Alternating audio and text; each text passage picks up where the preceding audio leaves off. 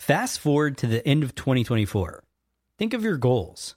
What can you do right now to give yourself the best chance of succeeding? If you want to learn a new language, you absolutely should get Babbel. Be a better you in 2024 with Babbel, the science-backed language learning app that actually works.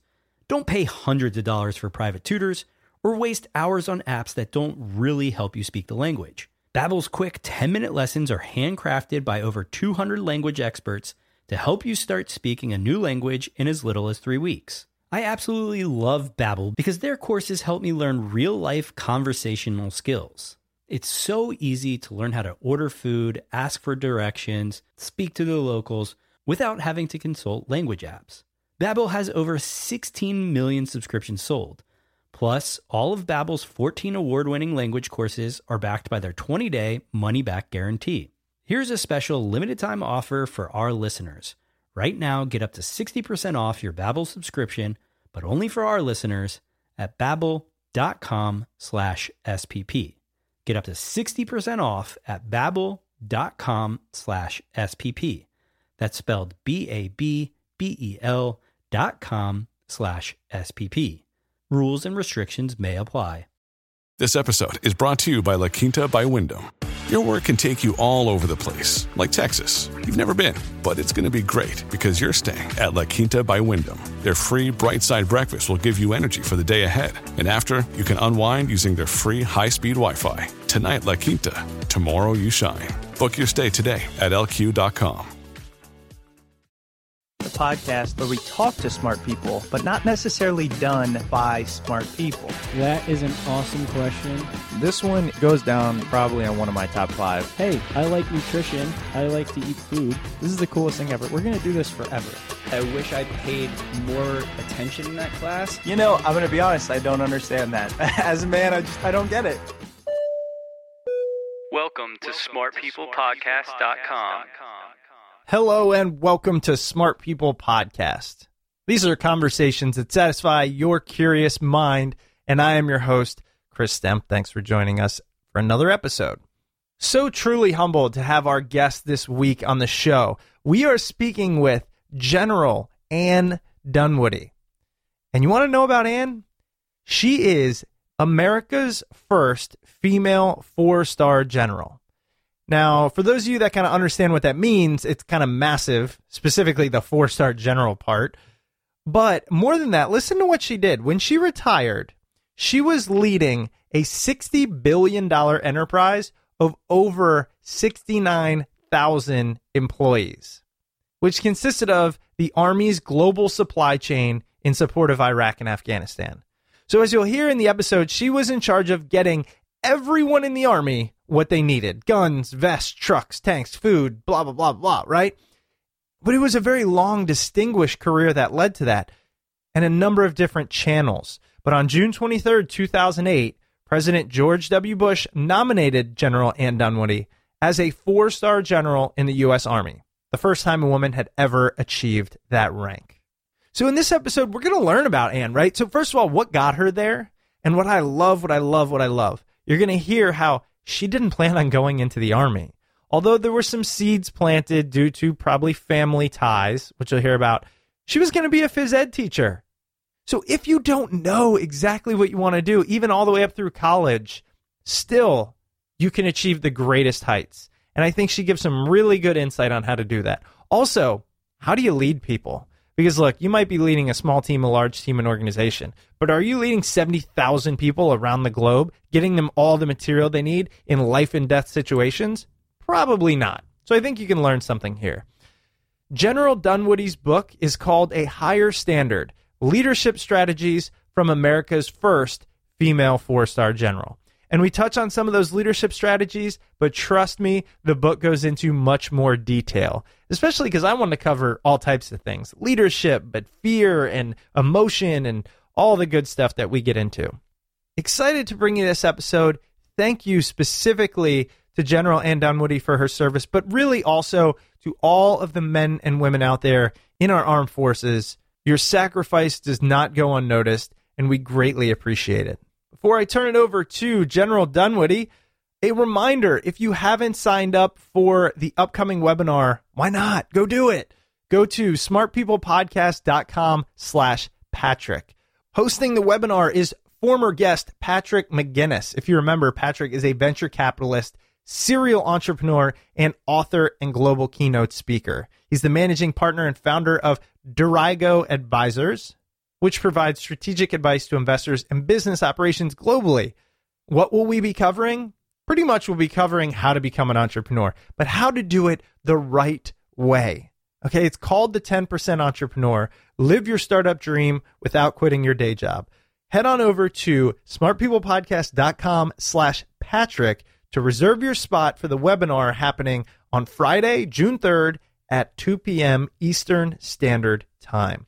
Also, make sure you sign up for our newsletter where we send all this out with invites so you don't have to keep track of it in your head while you're running or walking your dog or driving in your car. You can just get the webinar invite. Boom, sign up, save your spot because spots are limited to maintain kind of the ability to ask questions and really engage. All right. Thanks so much again for listening. We are at Smart People Pod on Twitter and smartpeoplepodcast.com. Here it is, our episode with General Ann Dunwoody and her brand new book, A Higher Standard Leadership Strategies from America's First Female Four Star General. Enjoy.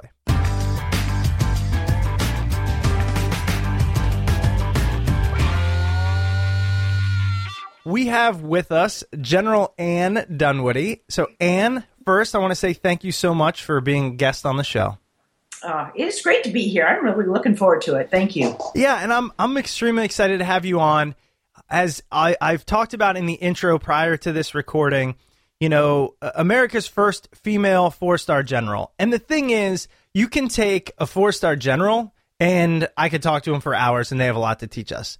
But to be not only a female four star general, but the first, that's just kind of mind blowing. Do you ever just reflect on that and go, I can't believe I did that? Yeah, it's, you know, as many times as I think about it and play that video back in my brain of that day, it's still just so humbling uh, to think about. And I, quite frankly, I wasn't prepared for the enormity of the event, even with all the first I had in my life.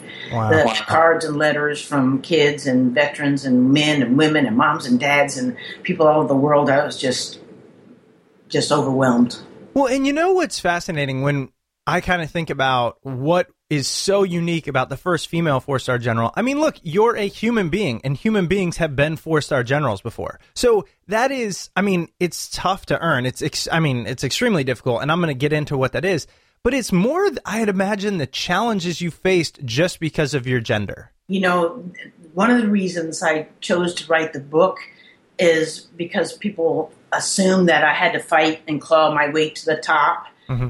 And my journey really was more about leadership than gender. Hmm. And so that's why I felt like I had to write the book so people knew that it really was. It doesn't mean I didn't have obstacles and roadblocks, but I had a lot of people along the way willing to help. And I loved my journey. Yeah. Do you think that that's just your mindset? Do you think somebody else would have seen it and gone, wow, you had to go through different, I don't know, glass ceilings or whatever? Or is that truly you feel like, you know, your leadership obviously stood out above the rest and you earned it and that was that? Uh, I, I think there's there is there's a combination there, and I was a, a tr- quite frankly, I don't know if we get this later. I never even dreamed of coming into the military, um, even though I had four generations of West Pointers in my family. My big brother, my dad, his dad, and my great grandfather were all West Pointers. But it never occurred to me about even think about coming to the military. I was going to be a coach and a phys ed major from as far back as I can remember. I was a tomboy, loved sports, went to college at Cortland State in upstate New York because it was one of the best phys ed schools in the country. And that's what I always dreamed I was going to do. Um, then, right after the end of the Vietnam War, in my junior year in college, uh, the Army was trying to recruit more women in the ranks, and they had this program that if you were accepted and qualified, they paid you five hundred dollars a month during your senior year in college. You had a two-year commitment, and you got a commissioned as a second lieutenant. Five hundred dollars was a lot of money back then. And so I, you know, I came in for the money, but I stayed because I loved what I was doing. But I think I realized that I really did end up fulfilling my childhood dream was just in a different profession, a different classroom, you know, coaching thousands of men and women in uniform on and off the battlefield in a very physically demanding profession. Wow. You know, there's a takeaway there that I want to focus in on, and it's this idea that you really didn't know. Like, you have reached the pinnacle of uh, possibilities within the Army and done it as a first, you know, the first female.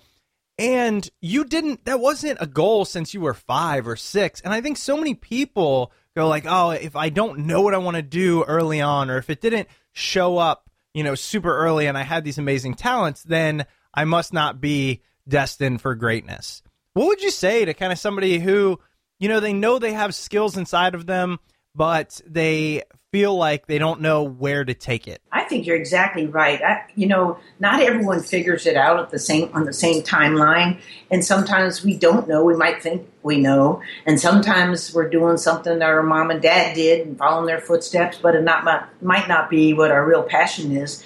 And I think I tell people if I hadn't tried the army, you know, for two years, even though I was sure it was just going to be a short detour and route to my coaching profession, that I would have never known so, you know, I encourage people to, you know, don't close the doors, walk through the doors and try. You, just don't know. And you're going to, when you find it, and you know, because I can tell how much you love what you're doing and you knew what you didn't like to do, mm-hmm. that, you know, it's not work anymore. It's fun, it's rewarding, and you think you can make a difference. And, and that's really why I stayed in the Army. I told my dad after two years was up, I said, Dad, I really like being a soldier and I love leading soldiers and I'm going to stay and do it as long as I love what I'm doing and I can make a difference. And that's what I did, one job at a time. That's really fascinating. Let's let's go back to then that beginning part. Um, tell us how you you know you kind of gave us that look. You started in college to make that 500 bucks, and then from there, what's it look like? Because eventually, I want to to be completely honest. So, my dad um, spent I don't even know 20 something years retired from the Air Force uh, but I, you know, I don't know a ton about rank. I don't know how this all works. And I think there's a lot of people out there that don't. So I want to kind of get up to that and learn where did it start and how did it progress? Okay. Well, my, you know, the reason I ended up in the logistics business as a quartermaster officer is because when I joined for that two years, I just looked at all the officer assignment officers. I said, which one of you will send me to airborne school? And they hadn't started letting women officers go to airborne school yet. And you know, being a, a phys ed major and a jock, I, I thought that'd be really cool. Get to jump out of airplanes, and the quartermaster branch said, "We'll send you." So that's why I ended up in the logistics business, thinking I was only going to do two years because they sent me to airborne school, and it was it was fun. It was exciting. It was also hard. And here you're walking through one of those doors where the, the black hats who are the instructors, they're not too excited to see women coming down to mm-hmm. jump out of their airplanes. this is a, you know, macho business. And, um, and we went, you know, they yell and scream, but they yell and scream at everybody being a physical education major, I was physically fit and could do more push-ups and outrun most people anyway. So it was a it was a fun time, even though they tried to discourage women from completing. They wanted me to cut my hair. I had long hair as I do now, and they told me bobby pins were hazardous to you know jumping, and so mm-hmm. I used masking tape and taped it up and then got around that one. you know? I graduated, and that going to that school allowed me to do so many other things in my military career. If I hadn't done that, again, another door opening. Uh, I, I don't think I would have been where I am today, and I'll talk about those later. So then I get to go to Fort Sill, Oklahoma, as a second lieutenant, the lowest officer rank in the Corps, New Butter Bar we call them, and and that's where uh, I had my very first platoon and I had the very best platoon sergeant in the army, and he taught and trained me, Lieutenant Dunwoody, what right looked like. He taught me how to be a lieutenant. He was a Vietnam veteran, and back then it's kind of a broken, hollow army, actually, but there's nothing broken or hollow about him. And he said, Dunwoody, I'm going to make you the best lieutenant in the United States Army. And I said, he didn't say female lieutenant, just the best lieutenant. Wow. of course, a couple of weeks later, he said, Dunwoody, you're really going to make me work at this, aren't you? but he he taught me the, the high standards, how to inspect, how to correct, how to counsel, how to write evaluations. how to hold people accountable. And those lessons stayed with me uh, through my whole career, uh, and I think contributed to my success. And then I got was able to command a company uh, in that same installation as a first lieutenant, which is usually it's unusual. It's usually a captain. So uh, a battalion commander. I never worked for a woman. I worked for men who either believed in me or didn't.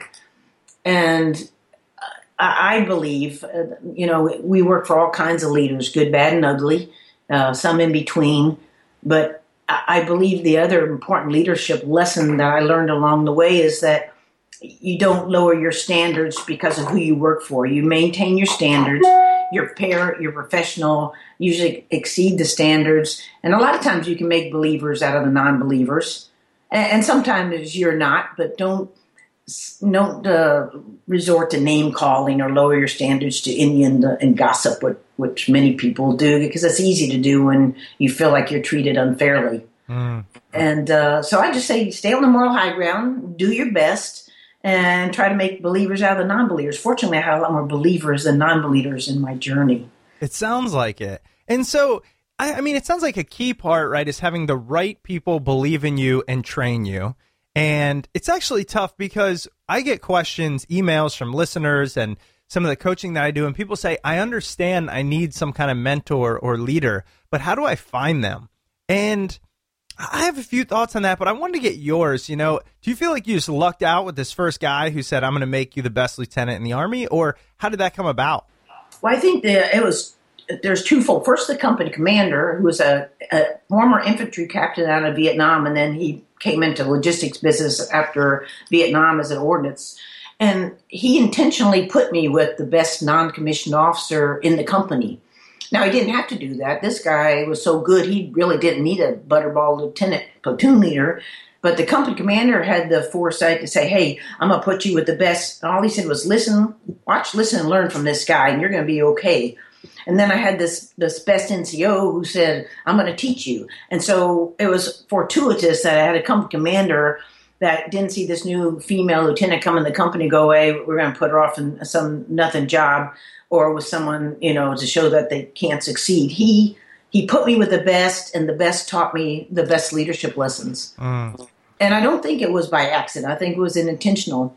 And along my way uh, journey, I had a lot of great coaches and mentors, and many and and you know you're in this business you don't even know sometimes. And in my book i call it the man behind the curtain. And they were men because i never worked for a woman. Right. but they saw something in me and believed in me and they would influence my career and my assignments and sometimes without even my knowledge. I'm like how did that happen? But if left to the system i probably wouldn't have had these opportunities uh, these really good jobs, these really exciting assignments that were, you know, kind of game changers. Mm-hmm. Uh, and I, then I think along the way, you, first you're the being coached and mentored, and then by the time you're a, a field grade, let's just lieutenant colonel or major, you have to do the coaching and mentoring. You know, it's a, a change of roles that you coach and mentor and look out for the talent out there in the field uh, and not people that just look like you and act like you and came from the same background, but from all walks of life,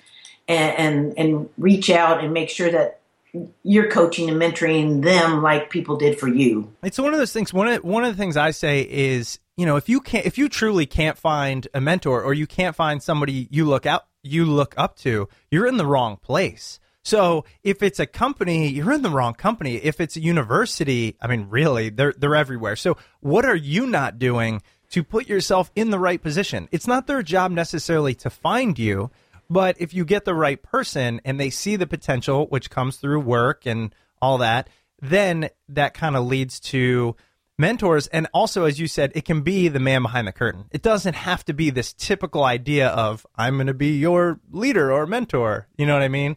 Yeah, I do.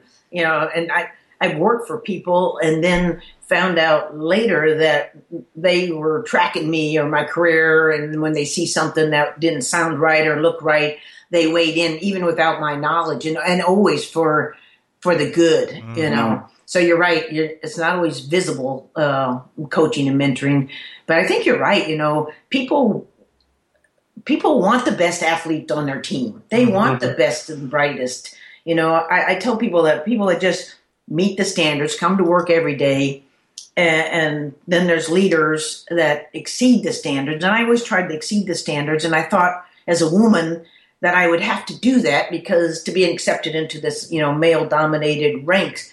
But what I realized is that all the good leaders that I worked for, all the ones I looked up to, they held themselves to a higher standard also and encouraged their subordinates. Because those that just meet the standards, I, I compare them, that's like a C student. Right, and the ones that exceed the standards, they're the A students. From your experience, how do you recommend somebody, and this might sound dumb, exceed the standards? How do you, you know, because I think oftentimes we're raised to, especially through the ed- educational system, know what the teacher wants and then deliver it. And then you get an A and you move on. And there's oftentimes not a benefit to going far above and beyond. So, for someone like yourself, when you're put into a stressful environment, which I would imagine it was, especially early on, how do you go, you know what, I'm going to do more? Well, I think this is uh, this is one of the things I talk about in the military. First of all, less than 1% of the American population ever serves in the military. That's a pretty puny number. And so most Americans don't know that men and women who wear the uniform are held to a higher standard. You know, we take an oath to defend, support, and defend the Constitution of the United States. That's that's pretty heady stuff for an 18 year old or anyone else for that matter. And then we're subject to the Uniform Code of Military Justice. And you may remember from your dad's time, it's like a code of conduct that governs your behavior seven days a week, 24 hours a day, in and out of uniform.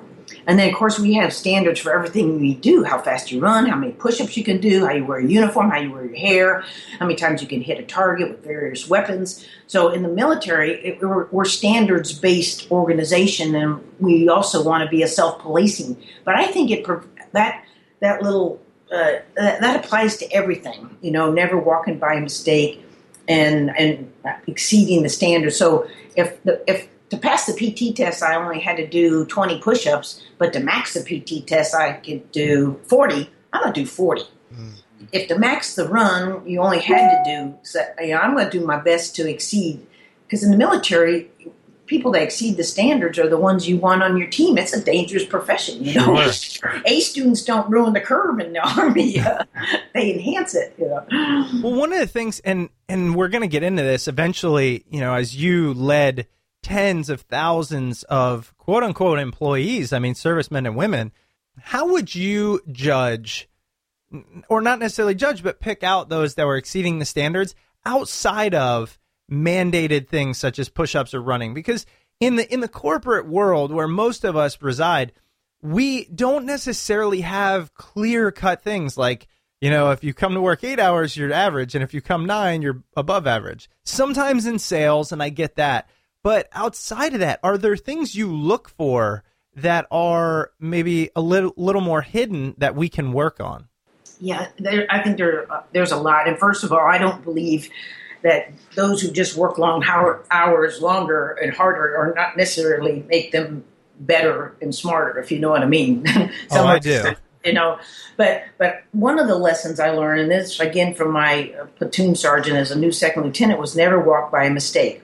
Now this sounds real easy, but it's it, it, takes personal courage in every endeavor. And when you think about it, and for the military, it could be you know, passing a soldier who's in uniform, shuffling down the sidewalk with his hands in his pockets, uh, to something more serious like not maintaining his weapon to standard.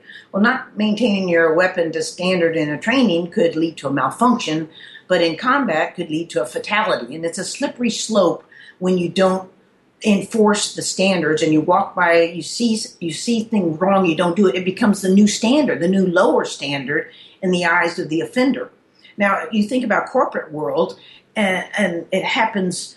You know, think about the General Motors. If someone had, you know, identified the ignition switch problem instead of trying to cover it up, how many lives would have been saved? How many millions of dollars that were spent on corporate reputation damage control and lawsuits?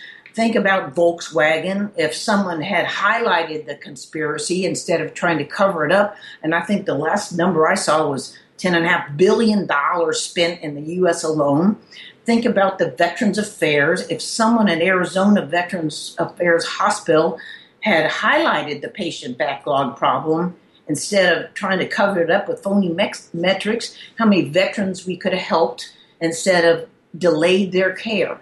So it's it's a simple principle, but not enforcing the standards, I think, is like a slippery slope that leads to poor performance, uh, bad behavior, and, and ultimately in our business, people getting hurt.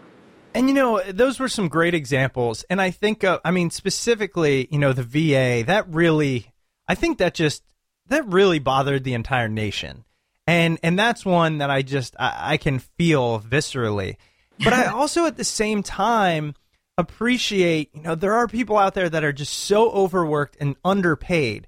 And oftentimes, let's take, let's take it into your world, say in the armed forces, and I'm not talking about pay and all that because I frankly have no idea but um, you have people in, in really tough conditions. How do you motivate them to not to, to never walk by a mistake, to really excel to that excellence when it may be easier for them to just try to kind of hide from you or, or stay out of harm's way?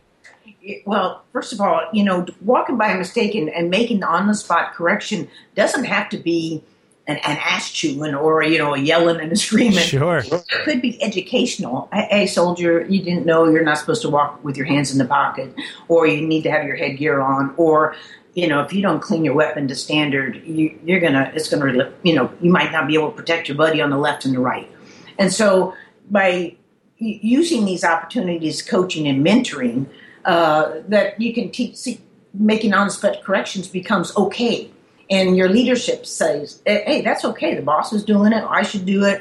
And so you become a self policing organization where it's okay to make these on the spot corrections because that leads to high performing organizations.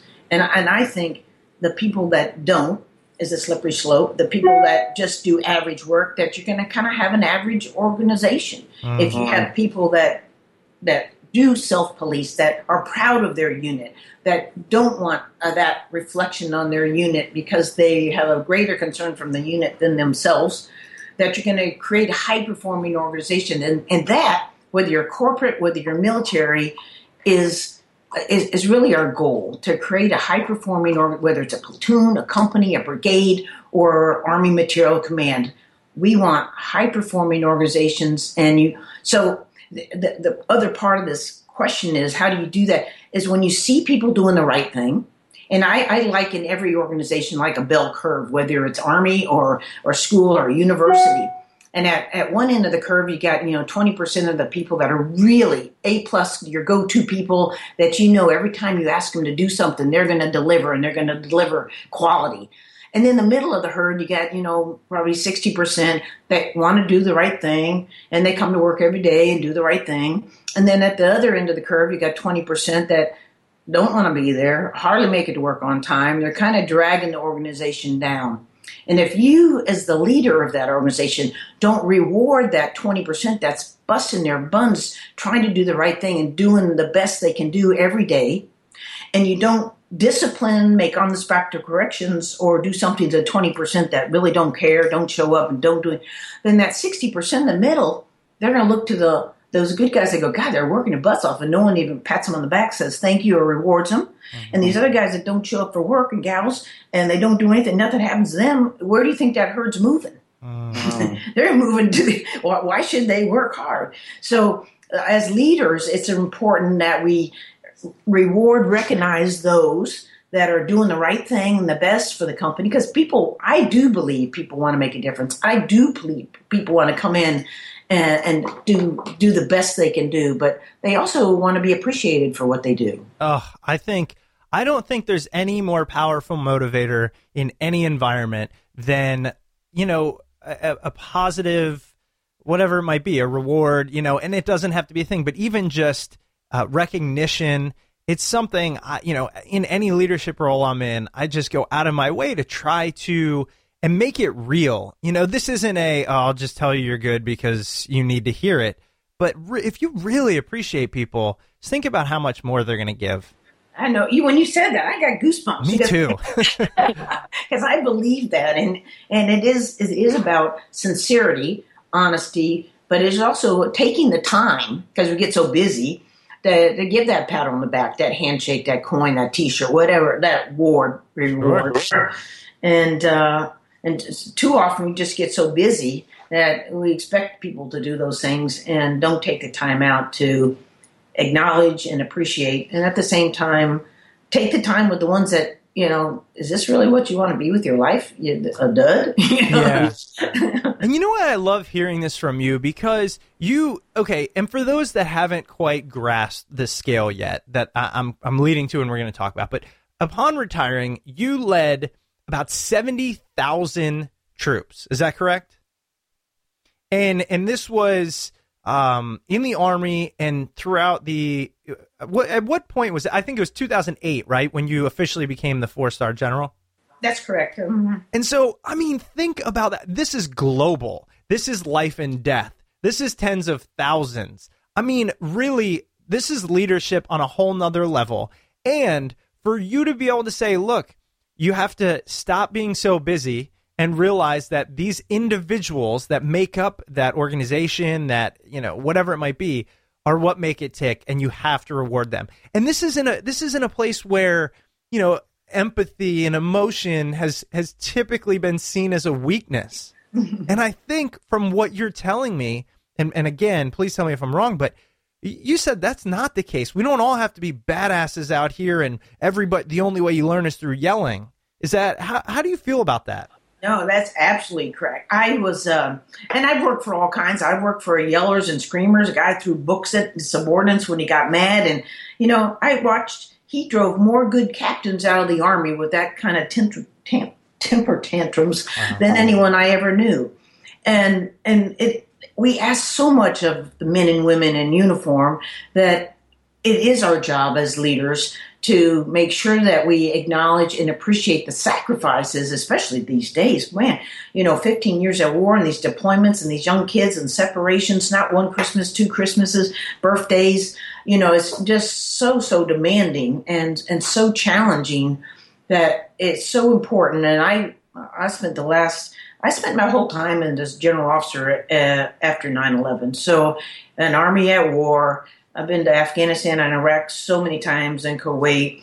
Uh, but to see our men and women doing the heavy lifting and, and, making sure that even in the deployed arena that you're out there thanking them for what they're doing and make sure that we're doing everything we possibly can to make their lives better. So I want to really get into what it's like to lead that many people. But for those that don't understand, myself included, what is the difference between a just a general? Oh, maybe there's one star. I mean, a two star, three star. Why is four star the the pinnacle? How do you move up through that? If you could kind of break down in a fairly quick period of time how the responsibilities change and what the scale of rank is to the civilian. I'll do my best. Uh, I think uh, making brigadier general, which is one star, is one of the toughest cuts in the army because the, it's a pyramid like every other organization. There's fewer and fewer, so we have a lot of colonels, and, and I believe uh,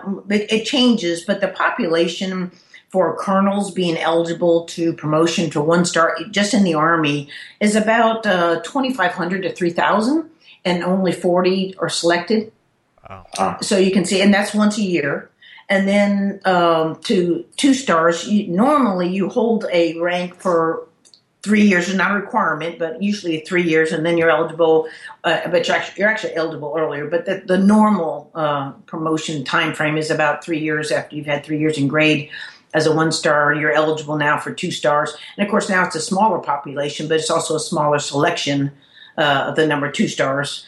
And then that is the last two stars is the last actual promotion uh, that you that the army actually conducts with their promotion boards and selection boards. The rest, the three stars and four stars, are appointments and nominations made by the Senate and the president.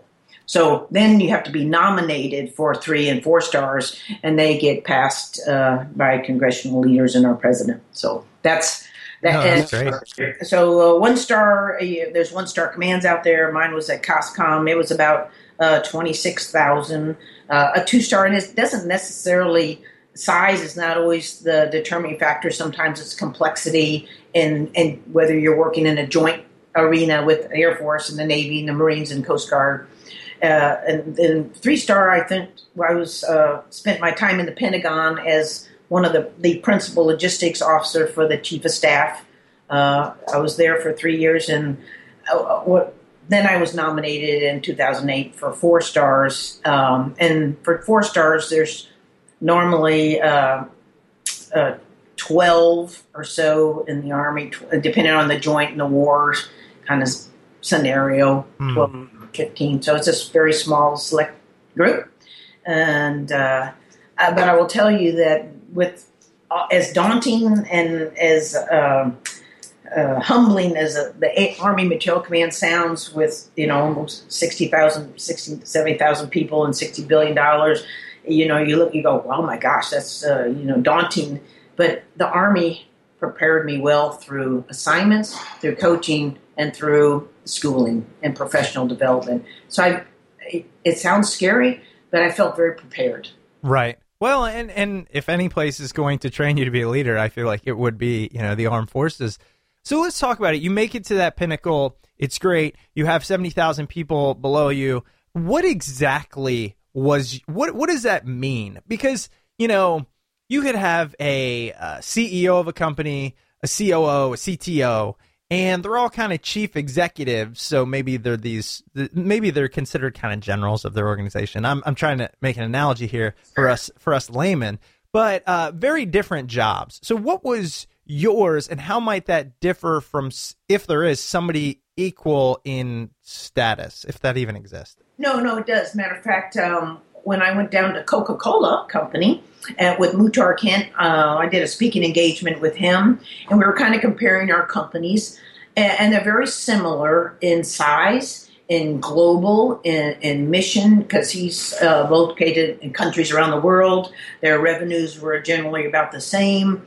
Uh, the size was generally the same, and they did distribution, which is what Army Materiel Command. Uh, we used to say if, if, a soldier eats it, flies it, wears it, drives it, shoots it, you know, Army Materiel Command, we provide it. We're the sustainers for the Army. That was the role of our command. The difference between, as I told Muhtar Kenneth, that between the two is they're not getting shot at while distributing their products, you know, normally. Yeah. so, so you were in charge of getting everything needed to all of the folks in the army. That, that's correct. Include, and when you think about Afghanistan, which is a landlocked country uh, the size of Texas, with less than 2% of its road network paved. So we're talking very primitive. And now you're talking about supplying uh, forces over there in this landlocked country uh, by ship, uh, you know, carefully uh, providing the supplies, keeping the days of supplies low.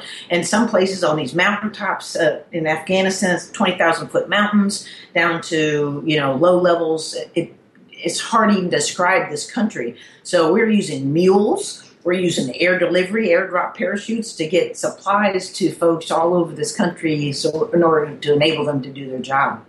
Wow. And now I, am thinking, I, I would imagine, and again, I don't have a lot of experience or knowledge here, but – that job became so much more complicated and difficult with this specific war due to things like IEDs and the way that the war was being fought than perhaps ever before. Is that a fair assessment? Uh, you're absolutely right. You know, in the old days, even Desert Storm, we were a very linear battlefield where, you know, the combat arms, uh, infantry, armor uh, were up front in the front lines, if you will and then further back combat support, and then folks like myself in the rear area, which was kind of considered pretty safe, although it, of course there could be subject to attacks.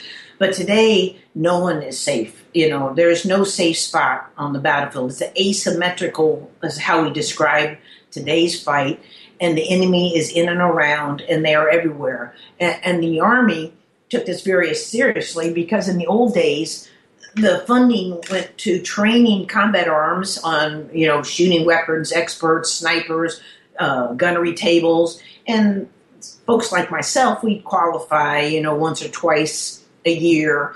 And that would you know kind of more of a i say box check if you will to every soldier as a rifleman first meaning you have got to be able to defend yourself in today's environment. And we're expending the time, the training, the energy, and resources to ensure that everyone on that battlefield, regardless of your branch, is trained to do just that so that we take them over and we bring them home alive. Right. Wow. And what what was the uh, greatest challenge to the job of supplying the army with all of their necessary tools all throughout the globe? You know, it. I, everyone says challenge. I thought it was it was so much fun because it was a challenge, and I see challenges as opportunities. And it wasn't me; it was this huge team of great logisticians uh, from all walks of life, from all organizations, pulling together in the same direction. And, and it's amazing how uh, combat and war can unite folks, you know, to do their best. And I remember one of the probably most challenging, but also again exciting, was that we had to conduct the largest deployment and redeployment of forces since World War II when we were coming in and out of Iraq in a 90 day period. So, eight of 10 divisions uh, were moving in and out of Iraq at the same time through one port. So you it's kind of choreographed, synchronized ballet. You know, ship comes in, offloads, reloads, and you keep them going. And you have to do like you would do in the corporate world, a kind of a PERT chart. You know, know where the choke points are, and, and figure out what what's going to keep you from being successful or meeting that timeline. And the the funny things were things like wash racks because you had to have these things absolutely spotless clean to get through customs to come home and you had to get through customs and so and the number of berths that you had so we drank a lot of teas with the kuwaitis to be able to get more berths and you know it was. wait i'm like, sorry what was that what was the thing about the tea you know when, when you're negotiating with uh, Kuwaitis and they drink a lot of tea over there. That's what you would call it. Drink a lot of tea. That's your social thing, you know. And that was to get berths. Well, yeah, we were, you know, the the the sheiks that ran the ports. You'd, you'd say, "Hey, we only got three berths. We really need five to bring the ships in." And so, uh, when ah. I. I, say that lightly, but you know, you go and talk to them about what do we need to do to get these extra berths so we have a, enough spaces and berths for the ships to be able to come in, offload, reload, and, and get out and meet this timeline. Interesting. So, so you would do a lot of negotiations like that. And they're very supportive and, and very friendly. And I, I tell people, you know, if, if we hadn't, you didn't read a thing about it because it works so well due to these great folks all throughout the whole chains of supply chain making it work. Because you certainly would have read about it if we didn't make it work. Sure. Well, you know, you sound like such a rational, easygoing, but but at the same time determined person. When would you recommend to say leaders in any walk of life how do you manage your emotions? So there's, I mean, because in yours, I feel like everything is heightened and expanded. So, you know, anger could be rage or fear could be life and death. I, I mean, how do you manage those, especially when you have so many people below you relying on you? I think there's um, uh, part of the whole resilience of people. And, and for me, it's emotional, physical, spiritual, and physical. And and all four of those, kind of like a Venn diagram, are important parts of my life. And I come from a very devout Catholic family. My mom was absolutely the most devout Catholic I ever knew, and she was so positive, so optimistic. Glass was always half full, never going to rain on our parade. You know, I never heard the word glass ceiling around her. Uh, 12 years of catechism, Catholic school. So I, you know, I grew up in a values based family. And, and, I think that also played a very important role in my life and, and in my leadership development over time, uh, coming from values based. I think the military is a values based organization, though I didn't really realize it until I became part of it. And, and so I think, you know, by staying fit, uh, and keeping your emotional in, in balance and, and, your spiritual beliefs. I, you know, I pray a lot and I don't worry about things I can't control. Uh, mm, But also, I, I, tell people, you know, we, we are human beings. You started this conversation out. We're just human beings. And one of the chapters in my book is uh, titled Leaders Aren't Invincible, uh, Don't Try to Be. Uh, and because we are human beings, there's there can be circumstances, and it happens happened to me, and where a lot of negative things happen all at once. You know, in my case, I was I had an unhappy marriage. We were going to Germany. I didn't like where we lived. I didn't like my job. And, you know, and I start feeling sick and I'm thinking, what's going wrong? I go to the doc and he says, uh, are you under any stress? So I said, are you kidding me? I'm like the I'm like the Walmart greeter for this community. that's, that's my job, you know. And then it, it kind of hit me, you know, that you know my marriage was falling apart. I come from a happy family. I didn't like my job. I didn't like where I lived, and I hadn't talked to anyone about it. I hadn't told my parents. I just knew they think I was a failure. And and the doc told me I was getting a bleeding ulcer, and I better take care of myself.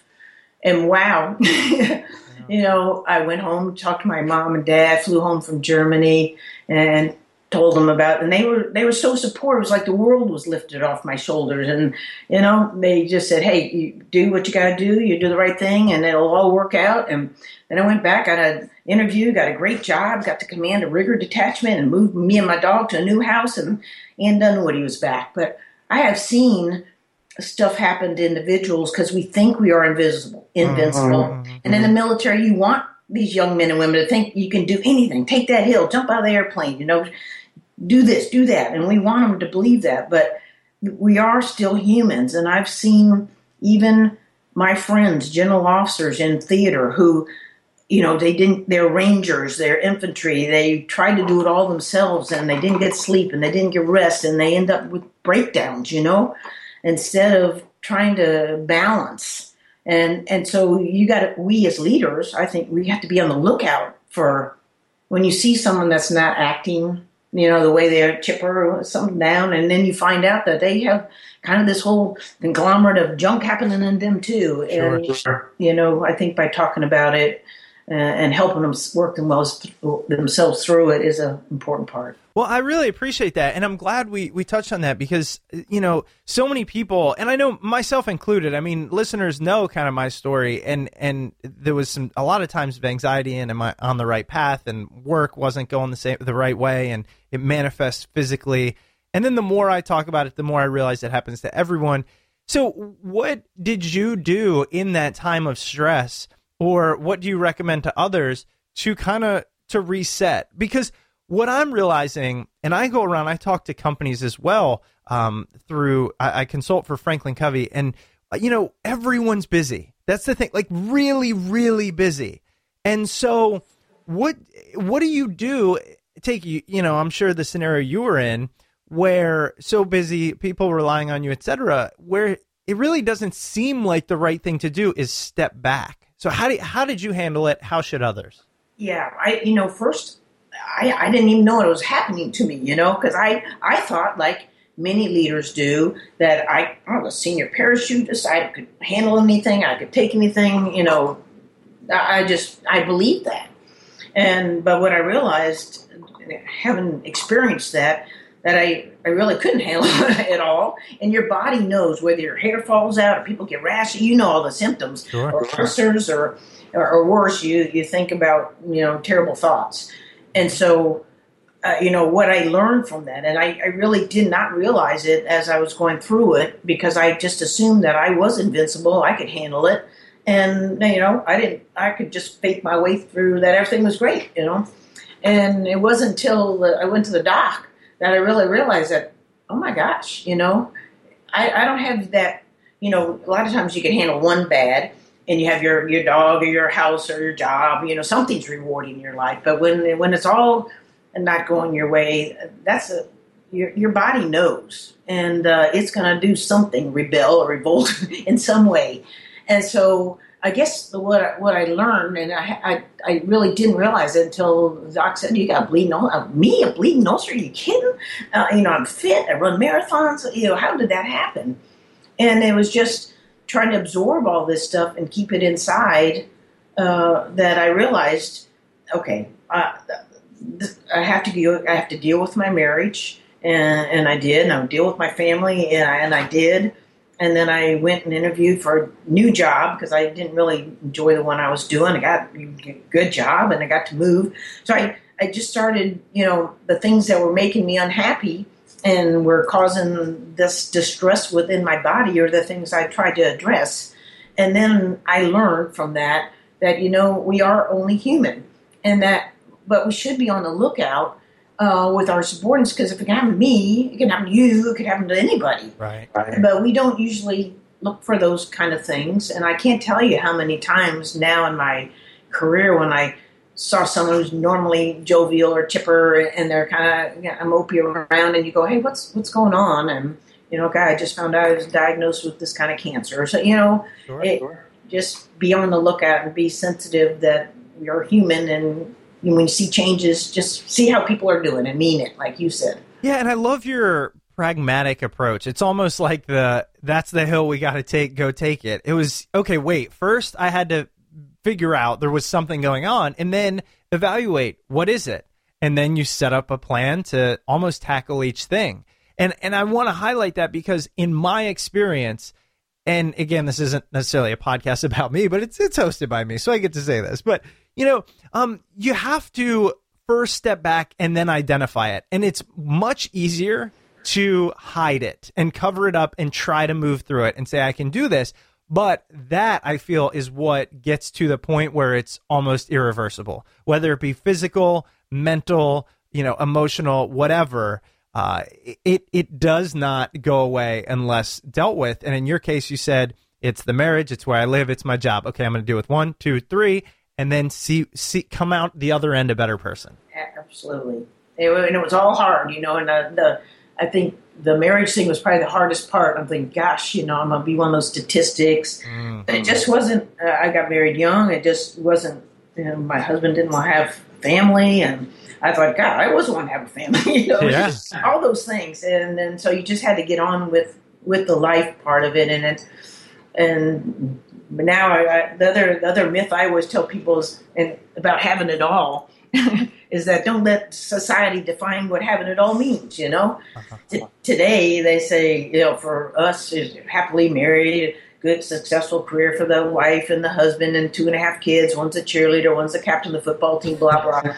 And but uh, I feel like I've had it all and. uh I don't have my own kids. I have two wonderful kids from my husband's first marriage and four beautiful grandkids. And so, that, no, don't let society define it. You know, know what having it all means to you. Ah, I couldn't agree with you more. Well, and again, thank you so much for your time. Congratulations, and thank you for your service. The book is A Higher Standard Leadership Strategies from America's First Female Four Star General. Um, we will link to that directly at Smart People Podcast, and also you can find it on Amazon. Where else can people find you, learn about you, read about you, perhaps bring you into their company or organization to speak, things like that? Ooh, uh, I have a website, www.ndunwoody.com, and the books will tell, says a lot. And uh, I don't know what else. Uh, I'm on Facebook. I'm on Twitter. At Ann Dunwoody. So that's A N N D U N Woody. Okie dokie. Thanks. I really enjoyed it. Absolutely. And Thank you so much. One day. Absolutely. Me too. All right. All righty. bye bye.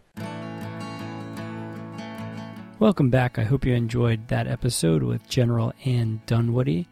Her book, A Higher Standard Leadership Strategies from America's First Female Four Star General, can be found on Amazon or at your local bookstore. If you do decide to purchase through Amazon, please don't forget to use the smartpeoplepodcast.com Amazon link located at smartpeoplepodcast.com slash Amazon. If you'd like to reach out to the show, please shoot us an email at smartpeoplepodcast at gmail.com or message us on Twitter at smartpeoplepod. If you're a first time listener or just looking for a free and easy way to support the show, please head over to iTunes and leave a rating, review, and comment over there. It really does help out the show. Please stay tuned to all things Smart People Podcast by heading over to smartpeoplepodcast.com. We've got a lot of great stuff coming up, and we will see you all next week.